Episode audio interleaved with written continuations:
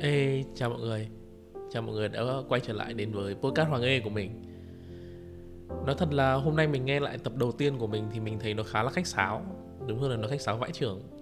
Bởi vì bình thường nếu mà mình nghĩ rằng là ai đấy có biết mình bên ngoài ấy, thì mọi người sẽ quen với việc rằng là mình hay xưng với mọi người mà mình nghĩ là mình sẽ gặp và mình nghĩ là mình sẽ nói luôn là mày tao cho nó thân thiện. Với cả nghe một phần là nó rất là Việt Nam ấy. Hôm nay thì mình ngồi cà phê ở Blackbird ở Lãn Ông. Xong lúc đấy thì cái Spotify của mình nó shuffle đến một cái bản nhạc rất là emotional ấy, nó tên là Epilogue. Và chính mất cái bản nhạc đấy nó đã khiến mình chìm đắm vào những cái suy nghĩ mà mình đã cất giấu rất lâu mà mình không hề để ý đến. Cũng không hẳn là không để ý đến mà là mình luôn biết nó ở đấy nhưng mình luôn cố gắng tránh nó đi và chỉ cố gắng nhớ lại nó càng ít càng tốt. Và xong rồi đột nhiên mình mới giật mình ấy, và mình mới ngồi check lịch thì mình mới phát hiện ra là ngày mai là một ngày rất là quan trọng. Cái bản Epilogue này mình không biết là mình có phát âm có đúng hay không nhé, nhưng mà nó có nghĩa là chương cuối. Và bài hát đó không phải bài hát, nó là bản nhạc ấy. Bản nhạc này có nhắc mình nhớ về một người bạn của mình. Bạn mình thì mê Blackbird kinh khủng luôn. Nó luôn bảo với mình là nếu mà có một quán cà phê duy nhất ở Hà Nội này mở thì tao chỉ mong muốn đến là Blackbird thôi, vì tao thích ngồi ở đấy, tao thích ngồi cầm cái ghế con ấy, xong ra ngoài vỉa hè phơi nắng rồi uống cốc pô đá và ngắm nhìn mọi thứ xung quanh. Và chính cái người bạn này cũng là người tạo ra cái âm thanh Hoàng E của mình.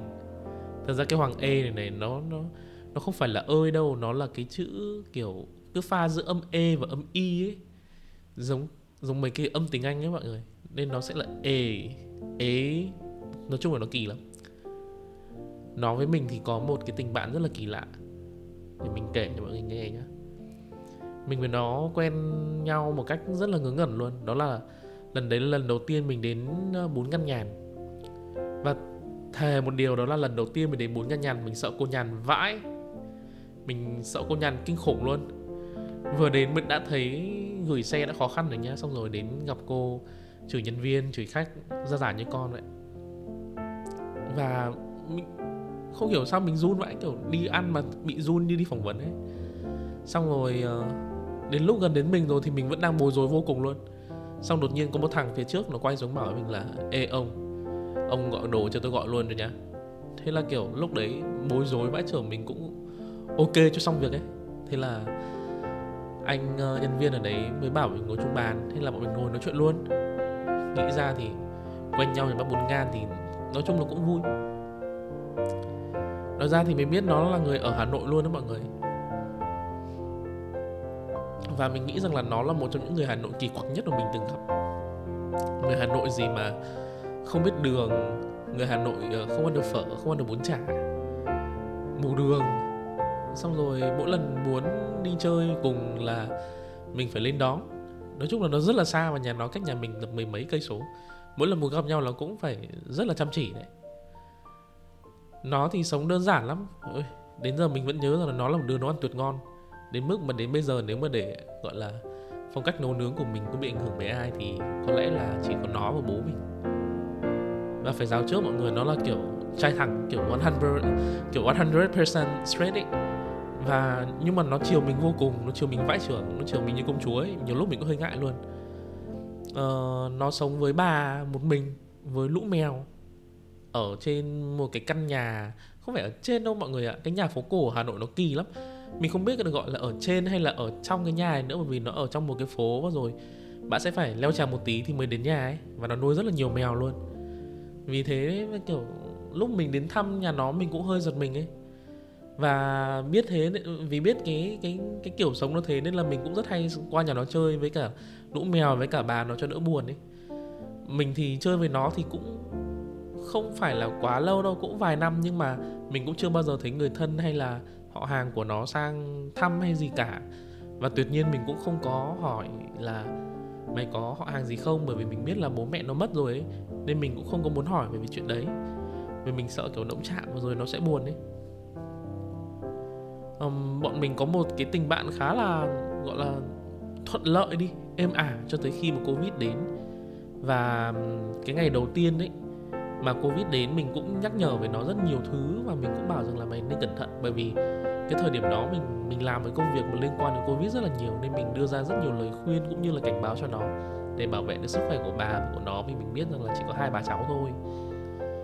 Và rồi cũng vì lý do công việc nên là khi mà Covid ở tình trạng nặng nhất ấy, mình cũng không có thể ở bên ngoài và túc trực với mọi người được, và mình gọi là đi cách ly các bạn. Và ngày đầu tiên bà nó mang bệnh ấy, nó gọi cho mình cực kỳ nhiều. Mình cũng hoảng nhưng mình không thể cầm điện thoại lên nghe được. Và ngay khi mà mình nghe được thì cũng đã là một ngày hôm sau, và bà đã chuyển tình trạng xấu. Và lúc đấy thì mình cũng không biết gì hơn, bởi vì thời điểm đấy cũng rất khó khăn. Mình cũng đã cố gắng hết sức mọi mối quan hệ cũng như là mọi nguồn lực mình có thể có, mình đã cố gắng hết sức. Nhưng rồi bà cũng ra đi sau 1 tuần sau đó. Lúc đấy mình đã thực sự rất lo lắng cho bạn mình rồi, nhưng mình cũng không thể làm được gì. Và mình cứ tiếp tục gọi điện, nhắn tin cho nó liên hồi, càng nhiều càng tốt. Mỗi lần mình cầm điện thoại là mình sẽ nhắn nó để đảm bảo rằng là nó vẫn ổn ấy, vì thực sự là mình rất là lo, vì thời điểm đấy mình cũng chưa có vaccine. Thế rồi và đến khi mà Covid nó ổn định lại thì mình mới được ra ngoài. Và lúc đấy mình mới được gặp lại bạn mình sau, mình không nhớ nữa, cũng phải rất nhiều tháng mình không gặp nó ấy.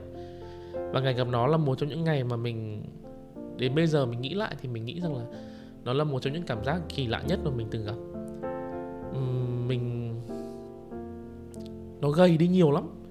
Mình không biết là chuyện gì đã xảy ra trong suốt mấy tháng đó, nhưng mà phải thực sự rằng là lúc mình nhìn nó, mình còn giật mình. Mình tưởng là nó làm cái gì đấy không hay cho bản thân, hay là sử dụng chất kích thích hay gì đấy ấy, để khiến nó gầy đi nhiều như thế. Mình còn mang nó đi đến bệnh viện và bắt nó xét nghiệm máu để mình đảm bảo rằng nó không bị sao ấy. Nó có hơi extra một tí, nhưng mà mình bị bao đồng với mọi người nên là mình rất là lo. Nhưng mà xong rồi kết quả trả lại thì bình thường. Tất cả mọi người đều bảo là Covid cũng có nhiều người ăn ít đấy, nên là gầy đi cũng không sao đâu, để ý một tí là được, ăn uống đầy đủ là được. Nhưng mà kết quả thì trả lại cho mình là bình thường, là kiểu không có dấu hiệu gì ấy.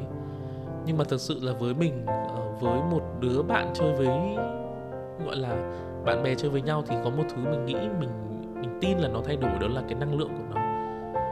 Nghe nó rất là mơ hồ và nó rất khó có thể miêu tả được, nhưng mà dường như có một cái gì đấy nó rất là mong manh và rất là yếu ớt. Và mình dần dần hình thành một vài cái lo ngại đầu tiên ấy. Mặc dù là nó trước mặt mình thì nó vẫn chơi, nó vẫn đi uống cà phê, nó vẫn khó tính, nó vẫn dở hơi, nó vẫn đưa ra những cái chỉ trích về việc pha cà phê thế này thế kia, có hợp gu nó hay không. Nhưng mà nó vẫn làm những thứ mà nó muốn, nó vẫn thỉnh thoảng ngồi vẽ vời linh tinh, nó vẫn hát dầu hát dại, nó vẫn cắm hoa với mình.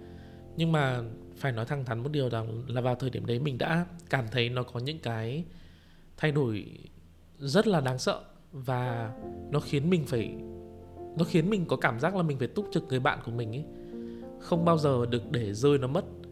Bởi vì mình có một cái ám ảnh về việc là mất đi một người nào đấy, và đặc biệt là mất bạn. Và lúc đấy mình nghĩ rằng là mình phải kiểm tra nó liên tục ấy. Mình túc trực thì nó siêu nhiều luôn, và gần như là bất kỳ lúc nào mình có thể là mình sẽ đều cố gắng gặp nó và nhắn tin cho nó xem là nó đang ở đâu, nó đang làm gì, nó ổn hay không ấy. Thật ra đến bây giờ mình vẫn không biết là cách ứng xử đấy của mình có ảnh hưởng đến quyết định của nó hay không. Nhưng mà rồi có một thứ khiến mình rất sợ, đó là cái kiểu nói chuyện của nó. Càng ngày xuất hiện cả những câu kiểu rằng là Hoàng ơi, mày phải sống cho tốt vào, để ý bản thân mày đi, đi chơi với bạn mới đi. Và ghê rợn nhất là có một lần ấy, nó nói với mình mà khiến mình vẫn nhớ mãi cái âm thanh của cái câu hỏi này, đó là nếu ta không ở lại thì mày làm sao hả Hoàng?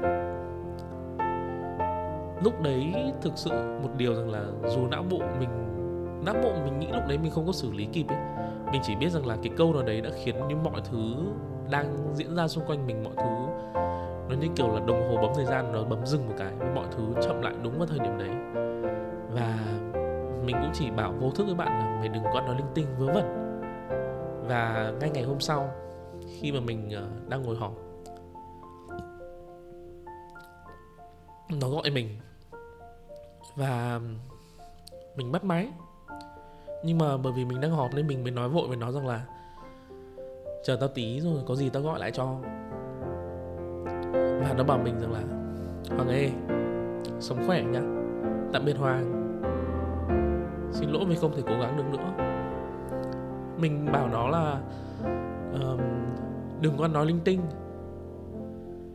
Và ngay lúc đấy mình đã rất là bồn chồn rồi ấy. Và mình cố gắng hoãn delay và chạy về nhà nó. Và mình chạy tới nhà nó thôi, mình mở cửa nó ra và đã thấy nó nằm đó rồi.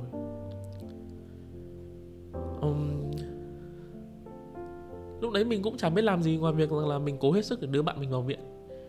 Nhưng mà lúc đấy mọi thứ cũng muộn rồi ấy, nên cũng chả làm được gì khác. Và cái thời điểm mà mình nhìn thấy cảnh tượng đấy, nó thẳng thắn một điều, đó là một trong những lần mình tỉnh táo nhất của cuộc sống của mình tính tới thời điểm đó. Mình tin là vậy. Lần đến nỗi bác sĩ còn bảo mình là kiểu bác sĩ thân của mình, người mà tiếp nhận bạn mình ấy, bảo là Hoàng có ổn không ấy. Bởi vì thực sự bác sĩ kiểu bảo là mình đã sơ cứu mọi thứ hết mức có thể và quá chỉn chu, và bác sĩ không thể tin được là đứng trước bạn mình mà mình còn làm được như thế. Và thực sự đấy là một trong những lúc mình tỉnh táo vô cùng luôn. Và mình tin rằng là suy nghĩ trong đầu mình duy nhất vào thời điểm đó là làm sao để cứu được bạn mình. Và rồi chỉ 1-2 tiếng sau thì bác sĩ bảo với mình là anh ấy rất tiếc rằng là anh ấy không thể làm được gì cho mình hơn. Và lúc đấy mình chỉ biết rằng là mình như kiểu bị khoét một cái gì đấy vào ngực ấy, một cái khoét sâu hoắm và nó rỗng tuếch. Mình chả làm được gì, nhưng mình vẫn tiếp tục làm mọi thứ kiểu tang lễ cũng như là những thứ khác. Và cũng rất may là mình cũng có gặp được người nhà của bạn mình, nhưng mình cũng không nói chuyện gì nhiều ấy. Và sau mọi thứ thì mình mang bạn mình lên chùa.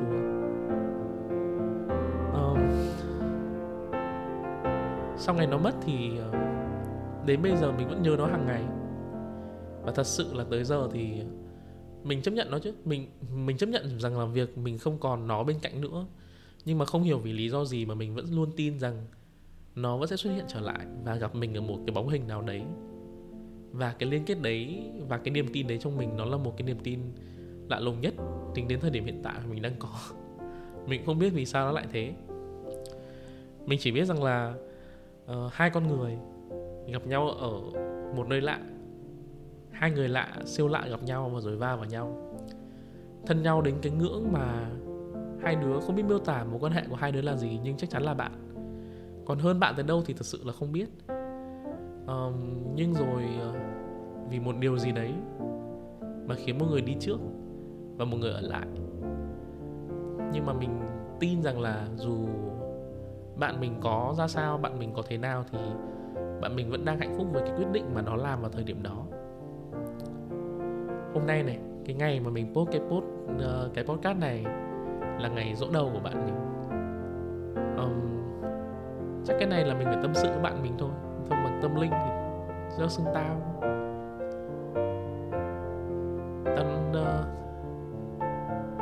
Thật ra là tao chưa bao giờ nói mấy cái kiểu này với mày. Nhưng mà tao không biết được là liệu có cái cảm giác gì rằng là mày đang ở cạnh tao không. Nhưng mà tao biết là tao từng nói với mày rằng là theo đạo Phật ấy, thì tự đưa mình vào đến điểm cuối cùng là một tội sát sinh, là phạm vào cái giới lớn nhất và không bao giờ đầu thai được. Và chính vì thế nên mày đừng có làm càn. Và lúc đó tao nghĩ rằng là chỉ có yếu đuối thì mới làm cái việc đó thôi. Nhưng mà mày cho đến bây giờ, tao tin rằng là dù mày có đầu thai hay không, tao tin tao và mày sẽ gặp lại nhau. Thật ra ngày mày đi tao cũng không biết gọi đấy có phải là buồn không á. Tao chỉ, nhưng mà tao nghĩ là lúc đấy tao có một chút tức giận vì tao trách mày một chút vì sao mày để tao lại, vì sao lại có một đứa tốt với tao thế. Mày là người khiến tao yêu thương cái thành phố này hơn rất là nhiều. Sẽ rất nhiều sóng gió, và chính mày cũng đã khiến tao biết uống cà phê là gì, biết yêu thương cái thành phố này hơn. Là người chắc là người đầu tiên đội mũ bảo hiểm của tao. Tao thấy rất thần kỳ, tao thấy rất là ngại, nhưng mà mày là đứa đầu tiên. Mày là người chê tao rắc hạt tiêu không tinh tế. Tao kiểu tại sao thế? Nhưng mà phải nói rằng là tao chưa bao giờ nghi ngờ mày. Tao chưa bao giờ nghi ngờ những việc mày làm, kể cả việc cái ngày hôm đó. Và tao vẫn luôn tin là ở một cõi kiếp nào đấy mày vẫn đang hạnh phúc. Tao thực sự tin là vậy. Còn nghe hơi kiểu đau mút đấy, nhưng mà hôm nay là ngày đặc biệt mà, nên mình nghĩ là việc đấy cũng không sao. Sau một khoảng thời gian dài thì mình cũng không dám đến Blackbird đâu mọi người. Không phải là không dám đến Blackbird, mà là không dám đến Blackbird một mình. Còn mình vẫn qua Blackbird 2-3 lần trong vòng mấy năm.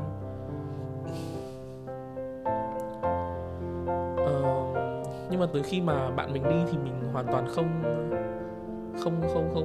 không ghé nơi đấy nữa, một mình nữa luôn ấy. Chỉ đến vì công việc thôi. Bởi vì mình thực sự là mỗi khi mình ghé qua, mình đi qua là tâm trí mình cứ kiểu ngập tràn hình ảnh của nó ấy. Nhưng mà đến hôm nay ấy, khi mà mình mạnh dạn đến và tự tin ngồi xuống, gọi đồ và ngắm nhìn mọi thứ xung quanh, thì mình nhận ra rằng là dù có thế nào thì cuối cùng rằng là những thứ mà bạn mình để lại cho mình vẫn luôn là một cái hình ảnh rất là hạnh phúc. Hạnh phúc khi được nhìn thấy nó uống cốc cà phê ngon này, khi được thấy nắng vàng này, khi được nhìn thấy mấy cánh hoa mà Blackbird cắm ở bên cửa sổ nó nở đẹp ơi là đẹp ấy. Và rồi cuối cùng thì mình cũng nhận rằng là cái khuyết thiếu mà nó để lại trong mình nó đã được vá lành bằng tất cả những hình ảnh đẹp đẽ mà nó để lại cho cuộc sống của mình. Tất nhiên là nó vẫn sẽ còn sẹo thôi, nhưng mà mình luôn thấy các vết sẹo trên người mình khá là đẹp. Mình không biết được là vì sao mình lại suy nghĩ thế, nhưng mà gần như là trên người mình có rất nhiều sẹo và mình rất nâng niu chúng nó. Thật ra là làm cái podcast này không phải là để cho mọi người buồn hay down mood với những gì mình nói đâu. Bởi vì các bạn hiểu rồi đấy, cuộc sống thì khá là vô thường. Và với mình ấy thì người đến người đi, chả ai biết được cái điều gì ấy. Nhưng mình mong rằng là nếu các bạn còn đang quan tâm ai thì hãy tìm cách quan tâm họ. Nếu mình muốn thương ai thì hãy thương họ. Nói ra được thì tốt, nhưng mà nó không nói ra được cũng chả sao, mình thấy thế.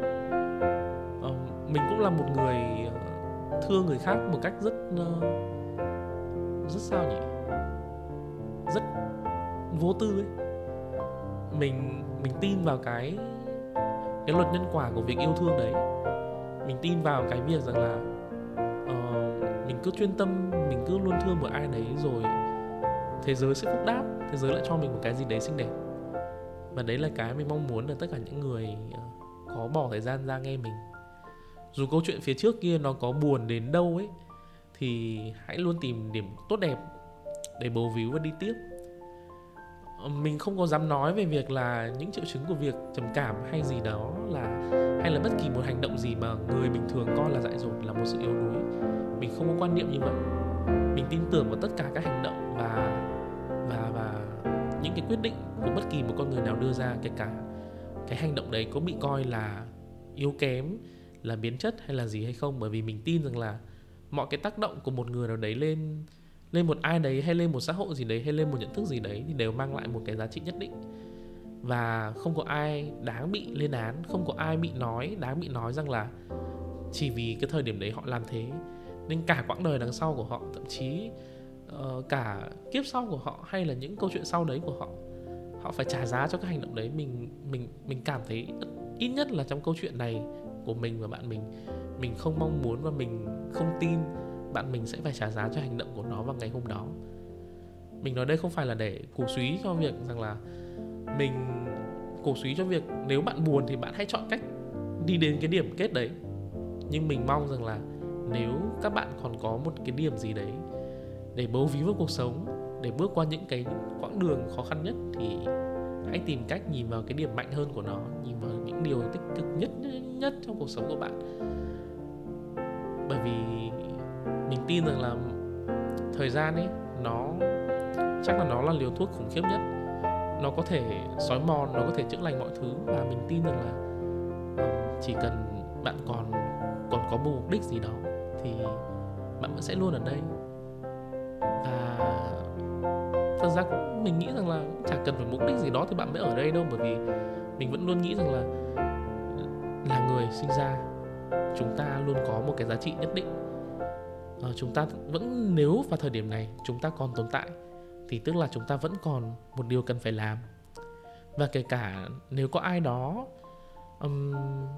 chọn cách chấm dứt họ, thì mình tin mà là vào thời điểm đó họ cũng đã hoàn thành nghĩa vụ của mình với đời sống này rồi.